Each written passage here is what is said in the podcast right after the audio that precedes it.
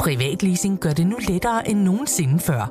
Når det kommer til elbiler, er Polestar 2 en sand stjerne på himlen. Med privatleasing af Polestar 2 får du ikke kun glæden af at køre en topmoderne elbil, men også fordelene ved lave driftsomkostninger lige fra dag 1. Du slipper for bekymringer om vedligeholdelse og service, for alt er inkluderet i den faste månedlige pris. Oplev friheden ved privatleasing af en Polestar 2. Besøg polestar.com.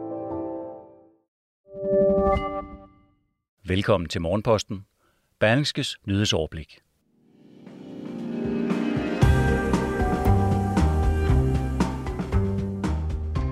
Venstre kritiserer Mette Frederiksen for at være lukket, men er Venstre bedre, når det kommer til stykket? Nej, mener en række partier i Folketinget. Vi danskere går meget op i klimaet, bare ikke når vi handler, viser en ny undersøgelse. Det er et par af overskrifterne i den her udgave af Berlingskes Morgenposten onsdag den 10. november. Mit navn det er Morten Olsen, og jeg har redigeret og indtalt den her podcast. Corona bliver igen en samfundskritisk sygdom. Det vedtog et bredt flertal i Folketingets epidemiudvalg tirsdag aften. Beslutningen betyder, at regeringen igen får udvidet magtbeføjelser og kan præsentere epidemiudvalget for konkrete restriktioner, som den ønsker at indføre i samfundet. Indtil videre gælder beslutningen dog kun en måned. Regeringen havde ellers indstillet, at perioden blev på hele fire måneder. Men et snævert flertal på 11 ud af 21 medlemmer ville det anderledes. Blandt dem, der stemte imod, var enhedslisten og radikale.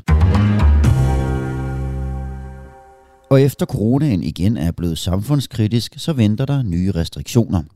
Og det betyder, at du fra på fredag igen skal have coronapasset med, når du skal i byen. Det vil blandt andet gælde for alle kulturinstitutioner, hvor der er plads til over 200 mennesker. Som noget nyt kommer det også til at gælde ved alle begivenheder i kirken, såsom barnedøb, begravelser bryllupper. Derudover vil det også gælde for alle spisesteder, natklubber og indendørs arrangementer. Men selvom flere frygter, at de vil få færre gæster, når de igen skal have coronapas med, så er der ikke nogen hjælpepakker på vej, siger erhvervsminister Simon Kollerup.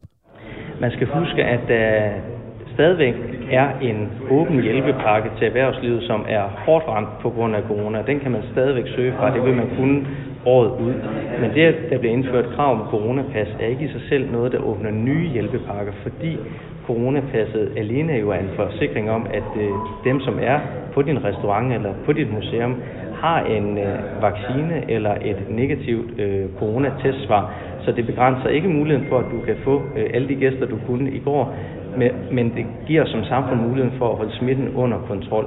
Så derfor åbner der ikke øh, nye hjælpepakker øh, med krav om coronapas. Venstre kritiserer regeringen for at være alt for lukket og magtfuldkommen. Men Venstre vil ikke selv være med til at skabe meget mere åbenhed, lyder kritikken fra begge sider af Folketingssalen. Og det kan du høre mere om i det her uddrag af en lydartikel fra berlingske.dk.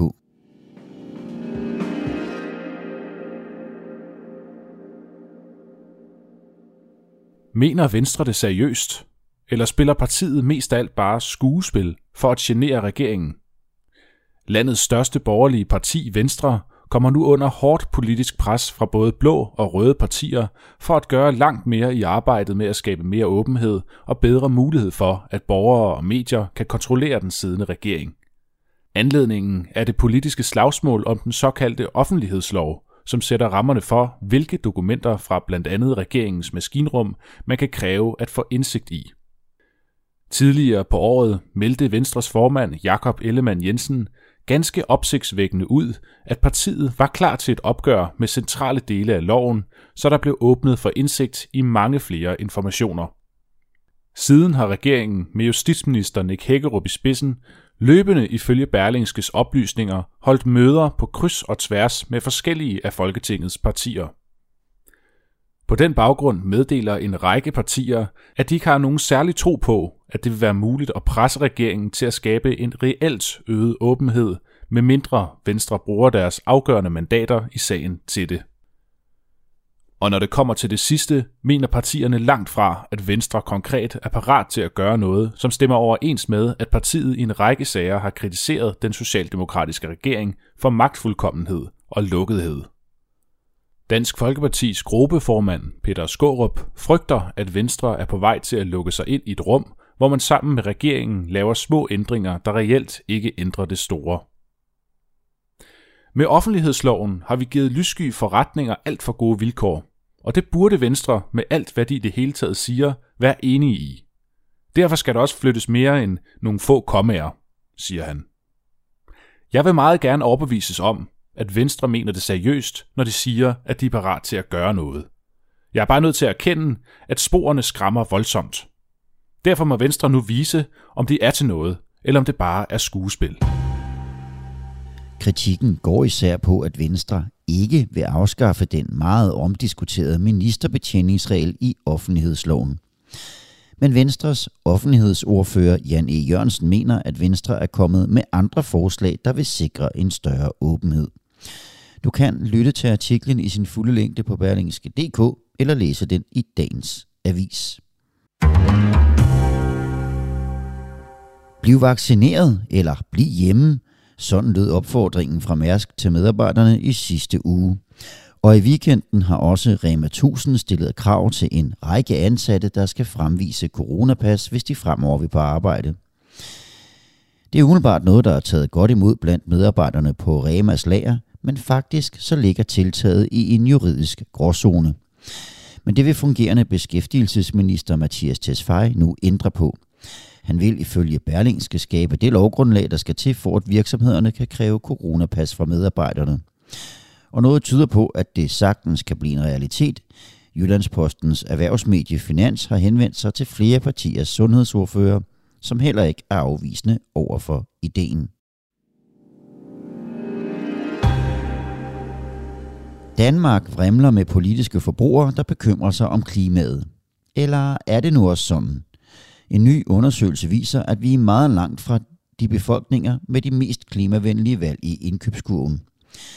Global Sustainable Study 2021 hedder undersøgelsen, der er foretaget af konsulenthuset Simon Kuger og Partners. Undersøgelsen viser, at 55 procent af de danske forbrugere mener, at bæredygtighed ikke har direkte indflydelse på deres købsadfærd eller valg af produkter. I Sverige og Tyskland er de tal nede på henholdsvis 37 og 31 procent. Undersøgelsens resultater kommer der også bag på forfatterne selv. Danmarks Radio fremlægger i dag resultaterne af en ekstern advokatundersøgelse af forhold i Danmarks Radios pigekor. Undersøgelsen blev i gang sat i foråret på baggrund af to henvendelser om mulig krænkende adfærd. Det var, hvad jeg havde valgt at tage med til dig i dag. Tak fordi du lyttede med. Hvis du har mod på mere podcast, så udkommer der en helt frisk version af Pilestræde i eftermiddag. Og i morgen, der er Jon Kaldan klar med en ny omgang Morgenposten. Ha' en god onsdag.